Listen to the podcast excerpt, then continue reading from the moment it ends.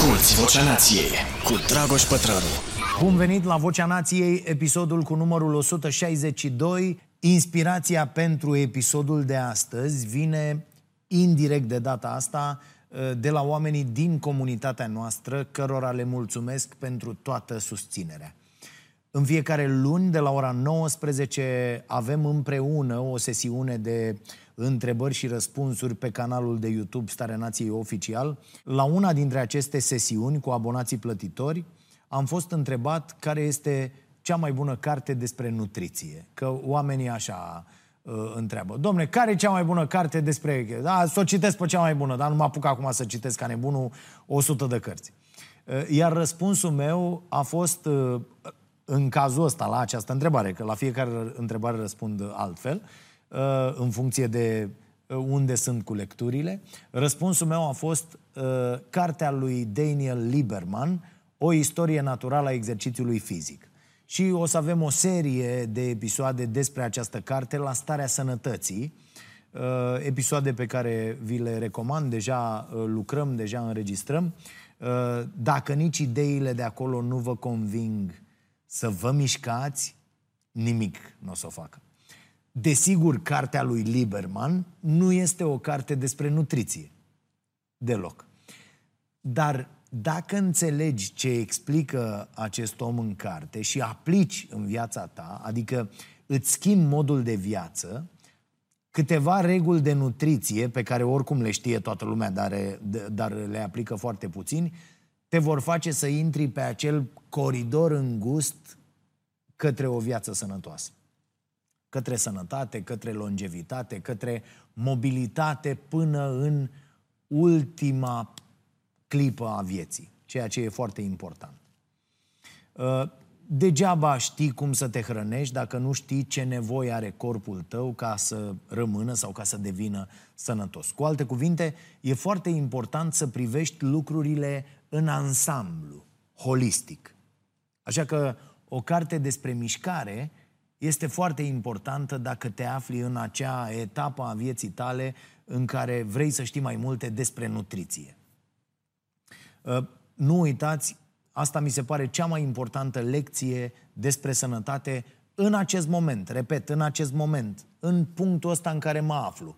Da? Nu știu, cu am numărat, erau anul trecut vreo 150 de cărți despre uh, nutriție și, și sănătate și longevitate și tot acest domeniu. Acum sunt mult mai multe, bineînțeles, facem uh, numărătoarea la final de an. Deci cea mai importantă lecție despre sănătate, astăzi, din punctul meu de vedere, este asta. Când stai, când te așezi, începi să mori. Dar decisiv pentru alegerea subiectului de azi a fost un comentariu pe care l-am primit pe Insta în weekend, comentariu pe care l-am șters imediat ce l-am văzut. Și nu pentru că mă deranja ce a scris acel cetățean, mă felicit în fiecare zi că nu mai sunt boul care eram acum câțiva ani și că nu mă mai las ghidat de mintea emoțională. Da? Cei care mă urmăresc de mai mult timp știu foarte bine cum eram eu în astfel de situații. Cimpanzeul lua cu totul controlul în situații cu potențial uh, conflict și nu mai vedeam nimic altceva. Mi se punea pata și ăla eram. Un animal. Și cred până la urmă că asta înseamnă să crești, nu? Să te maturizezi. E, șterg acele comentarii care mă invită la conflict, la război, pentru că dacă le las acolo, încă am tendința să răspund. Cimpanzeul din mine e, ah, mă, dar zilul ăla, zilul ăla, zi mă să trăiești tu dacă... Uh, iar asta înseamnă nu doar că deschid un conflict cu un om pe care nu-l cunosc, despre care nu știu nimic, ci mai important, înseamnă că irosesc timp și atenție. Adică cele mai importante resurse pe care le am și pe care le gestionez deja cu mare băgare de seamă. V-am mai spus, când ai în față mai puține zile de mâine decât zile de ieri, schimbi un pic perspectiva și nu-ți mai arde de prostii. Mă rog, cei mai mulți dintre noi încă n-au ajuns acolo sau nu pot ajunge acolo, nu pot să se abțină. Eu eram unul dintre ei. Dar, dacă te expui permanent educației, dacă citești, dacă uh, îi asculți pe oamenii mai deștepți decât tine, vei ajunge într-un loc foarte frumos cu viața ta. Ei bine, ce zicea acest domn acolo în comentariu? Uh, era un comentariu la o, o fotografie, nu mai știu, ora aia cu gogonelele, ori ceva. Și era ceva de genul, da, domne, să pricepe pătrarul ăsta la toate acu. Și enumera acolo mai multe domenii în care îmi dau eu cu părerea, cu sănătatea, cu sportul, cu toate chestiile astea. Uh, sigur că e opinia omului. O opinie proastă, după părerea mea. În condițiile în care uh, știți foarte bine, cu toții discutăm la acest podcast de atâta timp. Uh, eu am investit timp și resurse serioase, bani foarte mulți, pentru a învăța și altceva. Nutriție, sport, muzică. Pentru toate citez de ani buni, urmez cursuri, exersez, mă specializez. Și cred cu tărie că, de fapt, Asta m-a făcut să reușesc în viață, după standardele care definesc succesul în societatea asta strâmbă în care trăim. Uh, uite, de pildă, eu sunt sigur că succesul meu a venit și din faptul că am practicat mai multe sporturi, chiar dacă nu la nivel de, de top. Și cei mai mulți dintre prietenii mei cu care am copilărit, uh, uh, cu care am crescut, uh, au ajuns în, în locuri ok cu viețile lor. Vorbesc de ăștia care au făcut ca mine sport, unul singur sau mai multe. Foarte, foarte importantă e chestia asta și poate vreți să luați niște decizii uh, uh, pentru copiii voștri, dacă nu fac sport. Uh, eu am ajuns astăzi să am un venit, de pildă, pe care nu l-au potrivit statisticilor mai mult de trei români dintr-o sută. Și sigur că aș putea să fac doar asta, doar această emisiune, dându-mi cu părerea despre ceea ce se întâmplă în, în fiecare zi. Deși e și asta o discuție foarte interesantă, pentru că eu sunt jurnalist. E în fișa postului să mă pot documenta, să am această capacitate de a înțelege mai multe lucruri din mai multe domenii. Da? Deci pot să scriu despre orice cu condiția să mă documentez temeinic înainte. Da, să zicem că aș putea să mă mulțumesc cu atât. E, tocmai aici cred că e cheia și m-am ghidat după asta de mic, sărac, sărac fiind, cu, cu cât știi mai bine uh, uh, să faci mai multe lucruri, dar să le faci bine, cu atât mai mult vei avea liniște financiară, libertatea de a alege ce vrei să faci e foarte important. Libertatea de a spune pur și simplu nu. Știți cât de bine mă simt eu acum când sunt sunat cu diverse proiecte care sunt foarte bine plătite și spun, bă, nu. Și oamenii mă întreabă, fie că e vorba de oameni din agenții, fie că e vorba de uh, uh, clienți care mă sună direct, domne, dar de ce? Domne, nu mă simt bine să fac chestia asta sau să-mi asociez imaginea cu uh, compania dumneavoastră sau uh, orice motiv. Ai libertatea să spui nu. E foarte, foarte important. Să, uh, uh mai discutați cu, cu, cu tot felul de oameni. Bă, dar de ce nu schimb locul? Bă, nu pot. Bă, nu pot, că uite am rate, că uite am aia. Sunt obligat să rămân aici. Apoi, cum vă tot spun, totul se reduce la puterea de negociere. E când ajungi să fii polivalent, când ai investit în abilitățile tale destul și știi ce valoare poți aduce unui proiect, tu ești cel care decide termenii oricărei colaborări. Pentru că oricând ai alte opțiuni. Așa că, pornind de la asta, mi s-a părut important să vă explic, m-am gândit să începem o discuție despre, despre ce înseamnă să te specializezi într-un anumit domeniu și ce înseamnă să fii generalist. Ăsta e subiectul cărții Range. De ce triumfă generaliștii într-o lume specializată? Cartea e scrisă de uh, David Epstein, uh, pe care vi l-am mai recomandat cu Gena Sportivă, o altă carte foarte bună. Uh, cartea Range e tradusă la noi la editura Publica și o găsiți și în pachetul nostru din luna octombrie, împreună cu ceai, cafea, vin și cartea Mentalitate de cercetași, despre care am discutat într-un alt uh, episod Vocea Nației. Uh, pachetul poate fi comandat din magazinul nostru online de pe stareanației.ro, unde găsiți și uh, produsul sezonului, da? Ceaiul nației, peste 40 de uh, sortimente sunt acolo, iar din mesajele pe care le primesc, se pare că multe dintre ele au devenit uh, preferatele voastre. Uh, nu uitați că la editura publică aveți și o reducere de 10% dacă folosiți codul SN10 în caz că vreți să vă cumpărați și alte titluri recomandate aici sau un newsletter.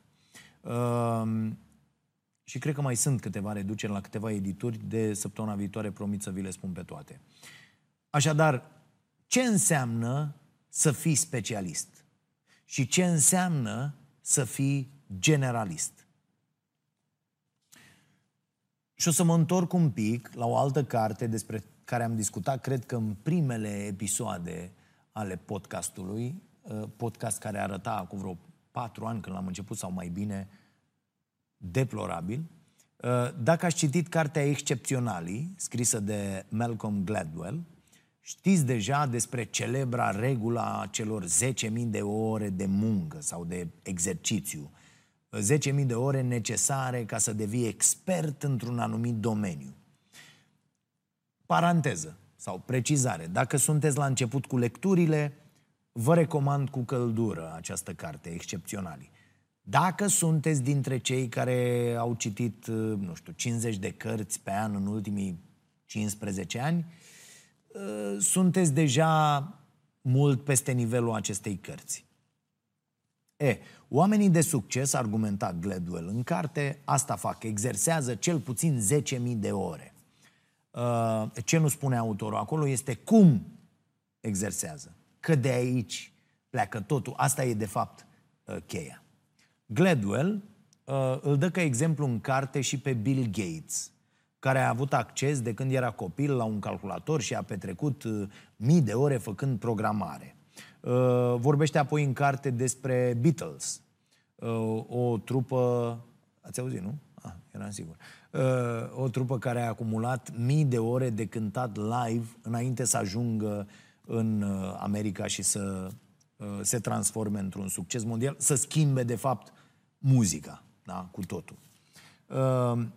Cartea asta excepțională a rămas cunoscută ca o pledoarie pentru exercițiu intens, pentru specializare intensivă și corectă într-un domeniu în care vrei să excelezi. Și da, e adevărat, poate fi o rețetă bună. Însă dacă citești cartea cu mare atenție și mai ales dacă o citești după ce ai mai învățat și citit și alte lucruri, după ce ai ascultat specialiști discutând despre asta, atenție, Gladwell nu Uh, uh, e specialist. Da? Uh, vezi, îți dai seama de un alt aspect. Toate exemplele pe care Gladwell le dă acolo în susținerea acestei reguli au o altă componentă care îți sare imediat în ochi după ce, repet, ai mai acumulat niște înțelegere despre cum funcționează lumea. Există o infrastructură atenție, o infrastructură de care cei menționați în carte, cei care au devenit excepționali, au putut să beneficieze. Da? Infrastructură care uneori poate că a fost moștenită. O moștenire meritată sau nemeritată, nu discutăm. Ă, poate că a fost norochior. Nu? cum zic mulți oameni, bă, am ajuns aici pentru că am avut norocul, bă, în clasa 9, în clasa 5, în clasa 12, în primul an de facultate, să dau peste acest om care mi-a aprins dragostea pentru chestia asta. Da? Sau poate că a fost contribuția celor din jur la acest contract social pe care l-am semnat unii cu alții, ne place sau nu, da? Deci, contribuția acelor cetățeni despre care vorbește și John Alexander în cartea Citizens, uh, uh, cei care creează oportunități pentru alții. E ceea ce mă atrage și pe mine foarte mult în, în ultima vreme. Și am vorbit în, în episodul anterior aici la podcast despre asta. E, în cazul lui Gates, de pildă, a fost o combinație de factori. Era un copil dintr-o familie bogată, familie care și-a permis să-l trimită la o școală privată atunci când a remarcat că școala publică îl cam plictisea pe Billy Boy. Uh, și asta poate că n-ar fi fost mare lucru în parcursul lui. Dar întâmplarea a făcut ca tocmai acea școală privată să pună bazele unui club de calculatoare. Deci, Bill Gates a avut acces la un calculator într-o școală încă din primii ani de studiu, cândva prin anii 60. Câte școli aveau computere la vremea aceea? Știți cum arătau atunci? Un computer de la era o cameră foarte mare. Așadar, în cazul lui Gates, a operat o combinație de moștenire cu hazard, combinație peste care, desigur, a venit interesul lui și tot efortul pe care a avut, atenție, oportunitatea să-l depună. De multe ori, să poți să muncești poate fi și o oportunitate. Dar rare ori noi vedem lucrurile în felul ăsta. La fel cum și acțiunea de a contribui la bunăstarea altora este o oportunitate.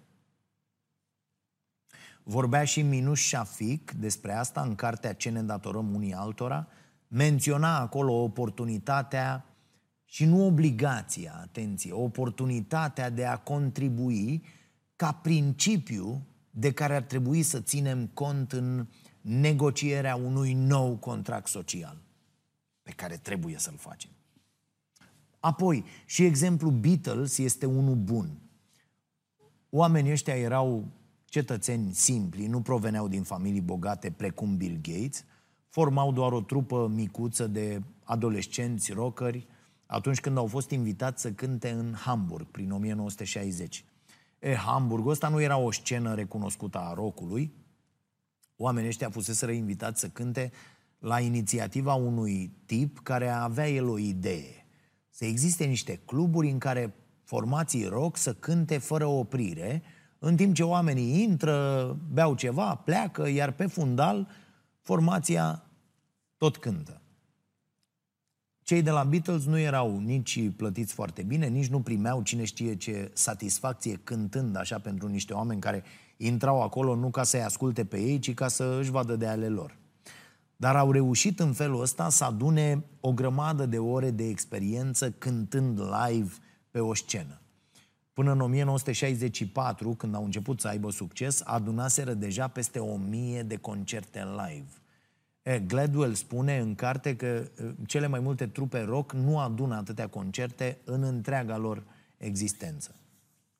Și aici a fost vorba de hazard și de ideea unui om de a pune în scenă astfel de evenimente, uh, om cu care ăștia de la Beatles au avut, iată, șansa până la urmă să se intersecteze, deși eu sunt sigur că atunci uh, uh, nu erau foarte fericiți de situația lor.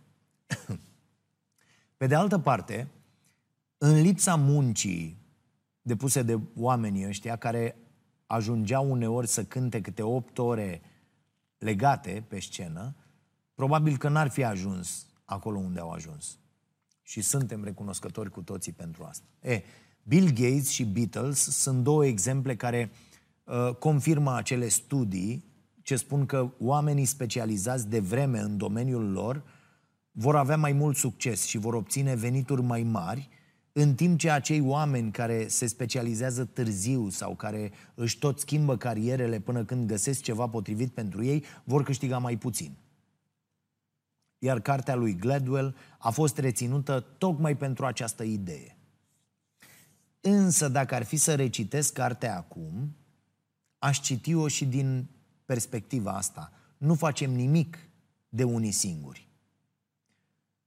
Uh, mi-ar fi mult mai evidente acum toate semnele din carte, semne care arată că devenim excepționali doar dacă există în jurul nostru oameni care să creeze oportunitatea pentru ca noi să mergem pe un anumit drum. Sau doar dacă se întâmplă ca norocul să ne pună pe tot felul de drumuri pe care, sigur, să avem apoi curajul și energia și curiozitatea să mergem. E foarte important. De altfel, și Gladwell scrie pe alocuri asta în carte, doar că recenziile ulterioare uh, nu asta au reținut, ci această regulă a celor 10.000 de ore. Regula muncii intense, a efortului uriaș și a timpului petrecut cu gândul că trebuie să devii foarte bun la ceva, să devii specialist. Și pare o regulă logică. Vrei să fii bun? Antrenează-te. Antrenează-te atât de mult până când acel lucru pe care îl faci devine natural, devine o obișnuință. Începe de vreme, concentrează-te intens, cu metodă, da? exercițiu metodic, cum spune Erickson, autorul cărții PIC. Atenție! Erickson, un tip pe lângă care Gladwell este un biet lăutar de nunți. Da? O sută de mii de ore de exercițiu nu înseamnă nimic dacă nu discutăm despre exercițiu metodic. Regula asta a celor 10.000 de ore este uh, una consacrată într-un, într-un volum foarte mare de lucrări, care arată că sportivii de elită dedică foarte mult timp exercițiului metodic. Iar de aici, concluzia a fost extinsă și asupra altor domenii. Există o presiune foarte mare ca oamenii să se specializeze cât mai devreme și mai ales să o facă în domenii cât mai înguste. Iar asta e o nenorocire când discutăm de pildă despre medicină. Uh, uh, și foarte frumos expune autorul cărții Range uh, povestea lui Tiger Woods, la fel povestea lui uh, Roger Federer. Uh, pune foarte bine în oglindă parcursul celor doi. E descris la început uh, uh, Tiger Woods, despre care uh, tatăl lui spune că la 10 luni s-a dat jos din scaunul lui de la masă, s-a rostogolit până la o crosă de golf făcută pe măsura lui și a inițiat o mișcare de uh, pendulare. Dacă sunteți pasionați de subiect, probabil știți deja că uh, Tiger a început să practice golful la 2 ani. Există și o filmare cu el lovind mingea cu o crosă în cadrul unei emisiuni la un post național de televiziune, unde l-a dus taică când avea 2 ani. La 4 ani deja stătea câte 8 ore pe terenul de golf, exersând. Iar mai târziu, știm cu toții ce s-a întâmplat, nu? A devenit cel mai cunoscut sportiv al tuturor timpurilor. E, în antiteză cu povestea asta, uh, uh, Epstein spune că uh, uh, pune, pune această poveste uh, a lui Federer. Copilul Federer a practicat schi, not, lupte, basket, handbal, tenis. Pe toate doar de plăcere. Nimic pentru performanță. Spre deosebire de părinții lui Tiger Woods, în cazul lui Federer, familia nu l-a, nu l-a împins deloc înspre sport, ba chiar îl trăgea înapoi de la a face asta, cum fac foarte mulți părinți. E, când Federer a renunțat la alte sporturi și s-a concentrat pe tenis, alți copii începuseră deja de multă vreme specializarea timpurie. Lucrau cu preparatori fizici, cu psihologi sportivi, cu nutriționiști. Știm deja cum s-au întâmplat lucrurile mai departe și în cazul ăsta. Uh, un om care, care a explorat, care a învățat câte puțin din toate și care a început să se specializeze târziu, a ajuns numărul unu în tenisul mondial și probabil că foarte greu va fi în trecut. Uh, însă Tiger Woods a ajuns să simbolizeze această idee că hiperspecializarea și volumul uriaș de exercițiu metodic determină întotdeauna succesul. Niște ani mai târziu de la consacrarea acestei idei și de la consacrarea regulii celor 10.000 de ore, popularizată în cartea lui Gladwell, uh, David Epstein vine și ne, ne spune tot cu exemple și argumente că nu așa stau lucrurile. Cel puțin nu în toate domeniile. Da, poate că în șah sau în golf, dar nu peste tot. De exemplu, există studii care arată că sportivii, atunci când uh, ajung uh, sportivi de elită, dedică într-adevăr mult timp exercițiului metodic, focalizat. Însă atunci când este examinat întregul lor traseu, da, întreaga lor traiectorie, încă din copilărie, oamenii de știință observă că elitele potențiale parcurg ceea ce se numește o perioadă de explorare, în care practică mai multe sporturi, mai degrabă într-un mediu nestructurat decât într-un mediu organizat, cum am făcut foarte mulți când eram copii și era o treabă excelentă. Uh, ce se întâmplă când copiii fac asta? Dobândesc tot felul de abilități și de înclinații. Da? Creierul înțelege cum să facă anumite mișcări. Învață câte puțin din mai multe domenii. Uh, ce învață aici aplică dincolo și apoi asta dă naștere unor noi interpretări și abia mai târziu se axează pe una dintre aceste abilități și intensifică acolo acest exercițiu metodic, acest exercițiu tehnic specific. Cu alte cuvinte, specializarea târzie este de multe ori cheia succesului. Sau, cum spune chiar titlul unui studiu redat în carte, începe târziu, intensifică și fi hotărât. Și asta așa ca sfat pentru copiii care, care fac sport. Uh, aveți grijă și discutați asta cu părinții, cu antrenorii sau, sau dacă sunteți părinți ai unor copii care fac sport. E foarte importantă traiectoria pe care se află ei. Nu neapărat anumite rezultate de etapă. Dacă în uh, anul ăsta echipa din care fac ei parte a jucat sau nu în final nu știu care, sau au ajuns în primele cinci echipe sau nu.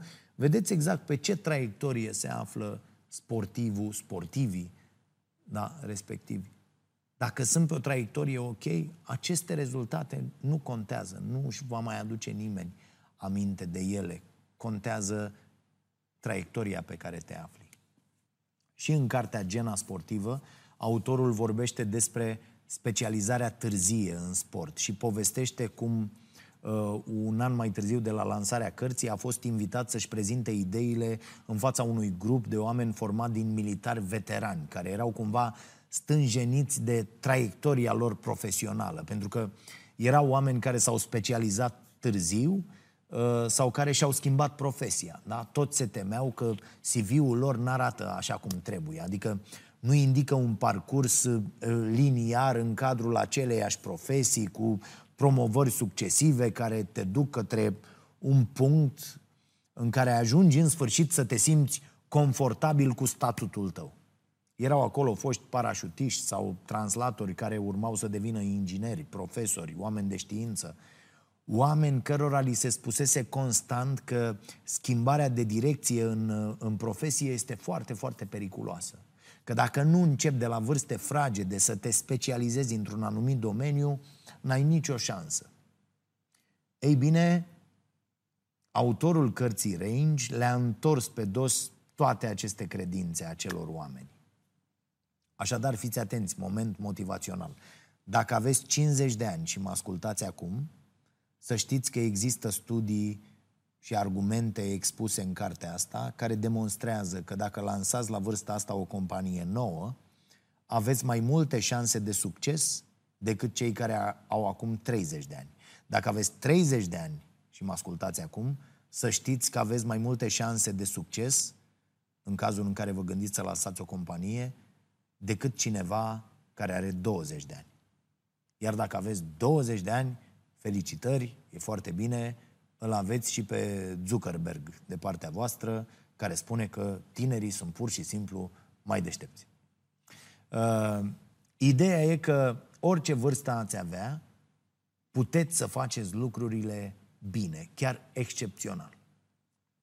Uite, am aflat din cartea asta și că eu am vârsta perfectă să lansez un, uh, uh, o afacere, da? deci să dau drumul la un startup pe tehnologie, care să aibă o creștere foarte rapidă. Uh, noroc că nu mă atrage absolut deloc domeniul. Bun, concluzia cărții este că, în realitate, calea urmată de Federer este mult mai des întâlnită decât cea urmată de Tiger Woods. Și văd asta și în jurul meu, la copii, de la basket, de la handbal, de la fotbal, de la multe alte sporturi. Uh, am citit asta despre asta și în lucrările lui Erickson, care sunt mult mai vaste decât sunt vreo 35 de ani de, de, de, de studii și mai multe uh, uh, cercetări, lucrări, prezentări. Uh, sunt acolo exemple incredibile despre cum calitățile dobândite într-un sport te pot ajuta să explodezi pur și simplu în altul. Și nu e valabil doar în sport. Uh, uite, mie mi s-a întâmplat cu mai multe și sunt sigur că și vouă, dacă stați să vă analizați traiectoria în timp. Nu, nu trebuie să fie ajuns excepțional ca să faceți asta. Dar, uite, eu în timpul liceului am muncit într-un chioș de ziare, ani întregi. Și acolo am citit mult. Uh, am făcut o pasiune din a corecta greșelile din ziare. Apoi din a vedea, na, te plictisești în fiecare noapte într-un chioșc în care nu mai e nimeni. Apoi uh, uh, am încercat să văd cum sunt construite articolele. Da? Citeam tot ce prindeam. Uh, în încercarea de a-mi da seama cum a gândit autorul textul ăsta. Da? Ce, ce date a avut uh, la dispoziție. De ce l-a făcut așa și nu altfel? Și cum ar fi putut să-l facă mai bine? Și uh, de multe ori, când îmi plăcea uh, un subiect, mă apucam și scriam eu uh, uh, un articol. Și asta m-a ajutat apoi enorm când am decis să devin jurnalist. La fel, în timpul liceului am făcut teatru. A fost un noroc? Da, un noroc foarte mare, că profesoara noastră de franceză a avut această idee împreună cu cei de la Alianța Franceză. Dacă n-aș fi făcut franceză în liceu, n-aș fi fost niciodată în această trupă. Uh, am fost în această trupă, am fost la tot felul de concursuri, uh, am lucrat mult acolo, uh, deși nouă ne plăcea uh, că nu avem senzația asta că muncim la teatru, ci că ne ajută să mai plecăm de la ore. Uh, uh, și uite, și asta a fost un lucru bun, că n-am lăsat școala să ne îndobitocească, să ne strice educația. Uh, am repetat mult, am jucat pe scene de aici, de afară, am jucat în cele mai neobișnuite locuri, pe stradă, de pildă. Iar asta mi-a fost de mare ajutor când am făcut planul pentru această emisiune. Asculți Vocea Nației, disponibilă pe iTunes, Spotify, SoundCloud sau pe starea nației.ro la secțiunea podcast. Și la unii, e vorba, la, la cei mai mulți, e vorba de noroc. Bă, ți s-a întâmplat. Eu când sunt întrebat, bă, da, am muncit, dar am avut noroc după noroc chiar, pur și simplu. Dar odată ce înțelegi cum funcționează lucrurile, foarte interesant este că poți influența în foarte bine viețile și carierele unor oameni. De asta vă spuneam că mă preocupă foarte mult domeniul. De pildă, uh, uh, poți să iei un basketbalist care se antrenează să intre în trupa aceea Harlem Globetrotters, da, la basket, uh, și să-l pui să sară în înălțime. E un caz real, medaliat peste noapte la Olimpiadă, uh, uh, găsiți despre asta în cartea uh, PIC uh, a lui Erickson. Da? Uh, uh, de ce calități ai nevoie pentru a excela la ceva? Nu cumva le poți dezvolta mult mai rapid făcând cu totul altceva? Și iată, vă puteți gândi la asta în cazul în care, uh, nu știu, aveți copii care fac sport, gândiți-vă un pic. Ce altceva i-ar putea ajuta? Uh, ceea ce spune autorul cărții Range, uh, cartea de la care am plecat discuția de azi, se înscrie în lista de sfaturi nepopulare pe care le tot adunăm aici la acest podcast. Avem sfatul lui Cal Newport, care ne spune să nu ne urmăm pasiunea dacă vrem să fim fericiți. Pentru că pasiunea vine apoi, atunci când devii prea bun pentru a fi ignorat. Da? Avem apoi sfatul astronautului Chris Hadfield, care ne spune să nu vizualizăm victoria, ci eșecul atunci când vrem să reușim. Adăugăm acum și acest sfat al lui Epstein pe care îl redau imediat, tot așa, în cuvinte simple de reținut și de notat acolo în, în carnețel. Dar până atunci, haideți să ne gândim un pic la, la cele două concepte puse în balanță în această carte. Specialist și generalist. Și să ne gândim la ce înseamnă ele în afara sportului, pentru că, repet, discuția nu e sub nicio formă doar despre sport. Treaba se aplică oricărui alt domeniu. Specialistul e cel care știe în profunzime un anumit domeniu, da, foarte nișat. E, așa, uh, uh, e, un, e cumva un ideal să devii specialist, expert în ceva, nu? Orice ar fi acel ceva, sună important. Avem experți în energie, experți în politici publice, experți în management educațional și așa mai departe. Nu la noi aici, în lume. Avem registre ale experților și specialiștilor. N-avem însă registre de generaliști. De altfel, ă, dacă vreți să căutați cuvântul generalist în limba română, veți găsi doar noțiunea de medic generalist. În engleză, în schimb, generalist înseamnă o persoană care are o cunoaștere, o, o înțelegere vastă în mai multe domenii, o persoană care poate foarte ușor să facă niște conexiuni între idei și concepte. Generaliștii mai sunt numiți și oameni polivalenți. Și chiar autorul cărții Range e un astfel de om. Uh, pare cumva pe alocuri că a scris cartea asta, printre altele, și ca să se convingă pe el însuși că se află pe un drum bun. Omul ăsta are o diplomă în știința mediului și astronomie. După facultate a lucrat pe un vas de cercetări științifice în Pacific, apoi a decis că el nu vrea de fapt să fie om de știință, ci scriitor – a scris pentru tabloide prin ture de noapte, apoi a fost reporter profilat pe relatarea unor acte infracționale, a fost jurnalist la ProPublica și a scris două cărți. Așa că, zice el, s-a simțit de multe ori ca un pier de vară în ochii celor care aveau un job stabil și o profesie în care parcurgeau niște etape foarte clare. Însă ceea ce a aflat despre avantajele lărgirii orizontului și ale specializării amânate, i-a schimbat viziunea și despre el, dar și despre lume. Așa că, dacă vă aflați în această situație, în care fie ați început târziu să vă specializați în ceva, fie vă gândiți acum să vă schimbați cariera, da? Eu astăzi am găsit pe site-ul uh, echipei de fotbal uh, clubului a Olympique Lyon un curs de uh, sau o specializare în psihologie sportivă uh, care e vreo 7000 de euro. Uh, și mă bătea gândul că e cu mers acolo la ei cu...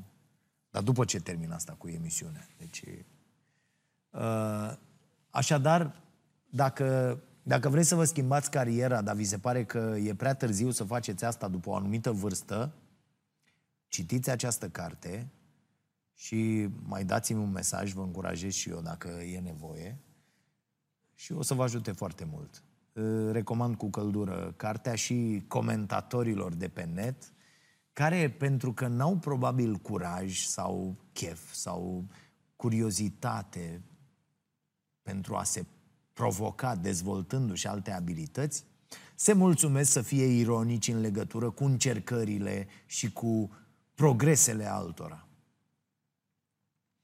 Foarte mulți dintre noi sunt oameni total nepregătiți pentru lumea de azi, pentru traiectoria pe care ne aflăm, că tot vorbeam mai devreme. Mulți cred încă, deși nu înțeleg pe ce se bazează, că învățarea s-a terminat odată cu școala, că nu mai trebuie să pună mâna pe vreo carte, că nu mai trebuie să învețe nimic nou decât dacă e despre ce fac ei în fiecare zi. Și, în opinia mea, asta e probabil cea mai mare greșeală pe care o putem face azi. Da, știu, pare greu să-ți găsești locul ca unul care știe să facă de toate într-o lume care cere constant hiperspecializare. Iar sfatul autorului chiar e complet nepopular într-o astfel de lume, nu? Dar tocmai de asta vorbim despre această carte aici. Pentru că trăim acum într-o lume atât de interconectată încât avem nevoie de oameni care să înțeleagă valoarea de a ști câte puțin din cât mai multe lucruri. Asta nu înseamnă, Doamne ferește, că nu există domenii în care uh, uh, specializarea intensă nu e doar utilă, este obligatorie. Da? Că n-ați vrea să fiți operați pe creier de unul care doar a citit despre treaba asta. Uh, și deși există niște exemple în carte care te cam conving uh, de, de cu totul altceva, mă rog, ăsta e scopul cărții. Uh, uh, sunt niște exemple foarte interesante care te pun pe gânduri. Uh, și autorul dă exemplul cardiologilor, care ajung să fie atât de specializați în domeniul lor, i-aș adăuga aici și pe ortopezi, uh, încât, spune autorul, au ajuns să trateze orice durere în piept, montând stenturi. Știți, acele tuburi din metal care destupă vasele de sânge, pentru că, na, mâncând prostii toată viața, acolo se uh, produc niște plăci și după aia se înfundă uh, vasele de sânge. Și uh, uh, se pare că fac treaba asta uh, cardiologii chiar și atunci când stenturile n-ar fi recomandate sau ar fi chiar periculoase. Există studii care susțin aceste afirmații ale autorului. Unul dintre ele arată că e mai puțin probabil ca pacienții cardiaci să moară dacă se internează în timpul unui simpozion național de cardiologie. E valabilă treaba asta în, în state. Adică atunci când medicii cardiologi nu sunt în spitale. Ceea ce e amuzant, nu? Dar totodată înfricoșător. E, toată povestea se înscrie în ideea asta că atunci când ai în mână un ciocan, vezi peste tot doar cuie. Când devii foarte absorbit de propria ta profesie și de propria ta specializare, rare ori te mai uiți să vezi ce se întâmplă și în alte domenii. Și pericolul foarte mare apare în cazul acelor oameni care devin foarte limitați în propria lor experiență, dar care dobândesc și o încredere foarte mare de sine datorată tocmai acestei experiențe. Pentru acești oameni devine aproape imposibil să mai accepte vreodată că au nevoie de mai multe informații sau de opinia altcuiva. Ă, despre asta vorbea și Matthew Seed în cartea Idei Rebele, dacă vă amintiți, despre orbul perspectivei, o carte foarte bună.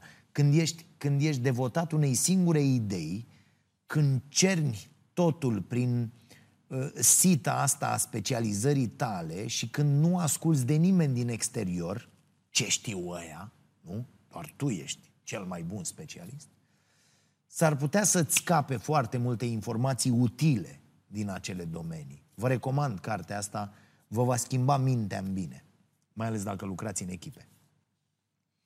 Uh, și apropo de asta, ziceam mai devreme că aș citi acum uh, cu totul, cu, cu altă minte, da? din altă perspectivă, cartea lui Gladwell. Uh, și că mi-ar fi acum mult mai clar că în spatele poveștilor despre care vorbește acolo în carte, stă o întreagă infrastructură umană care a fost propice pentru ca niște oameni să devină excepționali. Da? Dacă putem face asta pentru cei din jurul nostru, e foarte, foarte important. Să punem la punct această infrastructură. Eu asta încerc să fac pentru copiii mei și pentru mulți alții, pentru câți pot. Uh, și de ce îmi sunt mai clare lucrurile astea acum? Pentru că am avut grijă să nu fiu afectat în timp de acest orb al perspectivei. Ba chiar îl aveam când nu, știau, când nu știam nimic despre nimic. Adică atunci când eram un bou total. Aveam aroganța celui care pretinde că știe ceva, dar de fapt nu știam nimic. Uh, ca să înțeleg ideea de performanță, de exemplu, am citit nu doar cărți despre sport și despre nutriție și despre psihologie, am citit cărți despre economie, despre cum funcționează creierul, despre comportamentul uman, pentru că toate se leagă. De-aia nici nu scoatem noi aici în România sportivi ca lumea mai mulți. Adică să-i scoatem pe bandă rulantă, pentru că să alimentăm campionatele interne cu sportivi de, de calitate, pentru că nu înțelegem că un antrenor nu e suficient. Nu mai e de ajuns. Nu mai înseamnă nimic de foarte multe ori. A, e important să ai și un antrenor foarte bun. Dar fără un preparator fizic, fără un medic specialist bun, fără un nutriționist, fără un plan nutrițional, fără, fără un psiholog, fără un program integrat cu recuperare, cu absolut tot, fără, fără individualizare, fără acel exercițiu metodic, fără un grup de suport în care intră familia, profesorii de la școală, prietenii apropiați. Nu se mai poate ajunge azi la un nivel ridicat de performanță. Da, mai sare câte unul aici, colo, dar e doar rodul întâmplării. Am citit, citesc mult în continuare, uh, uh, îi ascult uh, pe acei oameni pe care îi admir pentru ce au reușit în domeniile lor. Dar cred că cheia este cum reușești să iei tot ce trebuie de la fiecare și să dezvolți până la urmă o metodă proprie, exersând, da? Uh, apoi să aplici, adaptând la fiecare persoană, la fiecare uh, uh, specific al unei echipe, de pildă. Cunoașterea, dragii mei, e acolo. E, e mai accesibilă decât oricând, e gratuită. Iar specialiștii fac o treabă minunată. Dar pentru o strategie integrată, chemi un generalist, nu un specialist. Eu unul asta mi-am propus, să învăț cât pot din fiecare domeniu, iar toate informațiile astea mă ajută să, să văd imaginea mare, să văd ce se întâmplă în spatele specializării, să văd cât de mult contează tot ce se întâmplă în jurul unui om. Și tot despre asta e vorba și aici, despre a fi un pic generalist în lucrurile despre care alegi să te informezi. Uite, un exemplu foarte interesant e cel al economiei. Uh, uh, uh, studenții la economie deveniți ulterior economiști, uh, eventual unii care au și niște putere de decizie și influență, se specializează atât de tare în domeniul lor, domeniul care e bazat pe foarte multă teorie, o porcărie dacă mă întrebați pe mine, încât ajung să ignore complet orice alte aspecte din practică, din viața reală.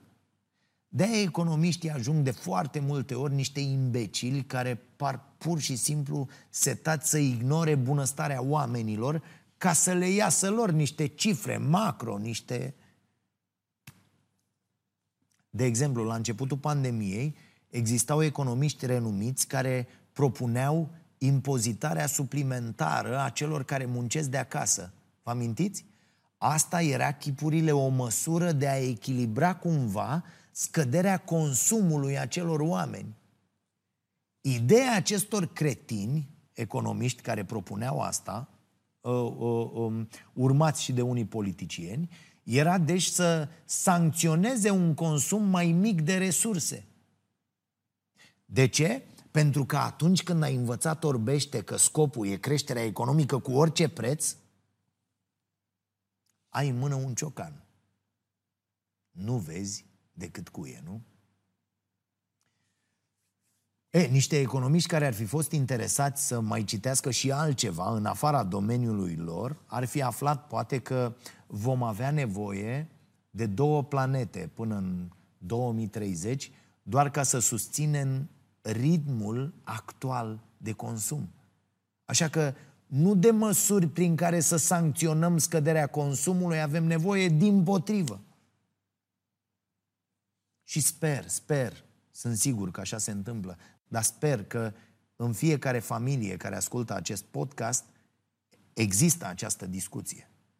Cum facem să consumăm doar cât ne trebuie, să nu facem risipă, să reciclăm, să nu mai cumpărăm lucruri de care nu avem neapărat nevoie, să ne educăm copiii altfel decât am fost noi educați, cu mai mult respect față de natură, față de resurse, față de planetă. Discuția despre economie e una mult mai largă și există foarte multe probleme care se nasc din faptul că economia ca disciplină a ajuns să fie foarte izolată, desprinsă de realitate. Uite, vă dau un alt exemplu, Doamne, cum dau din, din una în alta așa, despre ce înseamnă să fii curios cu privire la alte domenii și apoi să folosești informațiile dobândite ca să te ajute în domeniul tău. David Popovici. Un exemplu tot din sport, mai aproape de noi, foarte aproape de noi. Dintr-un articol publicat de DOR, uh, am aflat că David are o mică bibliotecă despre filozofia stoică. Uh, la o primă vedere ai putea să te întrebi ce are, bă, sola cu prefectura, nu? Ce are notul cu filozofia? Uh, dar și despre asta poate fi vorba în a fi generalist. Să fii generalist poate însemna în esență să, să fii curios, iar curiozitatea asta în tot felul de domenii te ajută în cele din urmă în acea zonă în care vrei tu să excelezi. Trebuie să doar trebuie să fii curios, să înveți și să iei ce trebuie din fiecare uh, uh, domeniu. Filozofia l-a ajutat pe David să gestioneze presiunea. Apoi de la antrenorul lui a învățat cum uh, uh, clipurile de pe platformele sociale îi slăbesc atenția. Ce tot vorbim aici. Din nou, informații din domenii oarecum conexe, dar care, de fapt, formează un întreg. Și știm cu toții ce se întâmplă când risipește atenția, energia, timpul pe aceste rețele. De curând, am spus-o și la emisiunea Starea Nației, mi-am pus uh, Uh, uh, chiar o limită de 15 minute pe zi pentru rețelele sociale și am constatat că mă încadrez lejer. Uh, adică uneori mi se pare că stau prea mult. Și vă spune asta unul care stătea cel puțin 5-6 ore pe rețele acum câțiva ani. E câte ore, câte zile, săptămâni, luni, pierdute aiure. Și în câți bani, că și asta e important, au transformat rețelele sociale atenția mea. Și atenție, când spun rețele, nu mă refer de pildă la YouTube, una dintre resursele mele pentru învățare. Mă refer la Insta, că eu doar acolo mai stau, tot ce pun apare și pe Facebook, dar nu cred că intru 3 minute pe săptămână pe, pe, uh, pe Facebook. Mai sunt oameni care îmi zic, ți-am lăsat mesajul, poți să lași acolo, am 200 de mii de mesaje. Uh, pe de altă parte, Așa cum ziceam la început și cum uh, scrie și Andreea Giuclea în uh, acest articol din DOR, ecosistemul din jurul lui David arată cam câte piese de puzzle trebuie să se potrivească perfect pentru ca cineva să devină excepțional, să aibă șanse.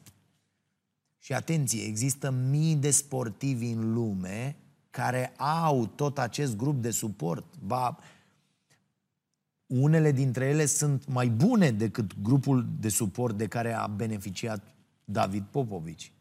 Și iată, nu toată lumea reușește. În concluzie, și o să închei cu asta, sfatul nepopular de adăugat pe listă este să cultivați ineficiența, să eșuați la teste, să renunțați la cariere, să vă răzgândiți. Sună complet greșit, știu. Dar la baza acestui sfat stă cultivarea curiozității în detrimentul hiperspecializării. curiozitatea aia de a ști cât mai multe lucruri, de a putea să faci conexiuni între domenii. A, e posibil ca asta să nu vă aducă succesul clasic, așa cum e el înțeles acum. Nu o să vă cheme nimeni la TV să vă ceară opinia dacă nu sunteți experți. Mă rog, în România se întâmplă.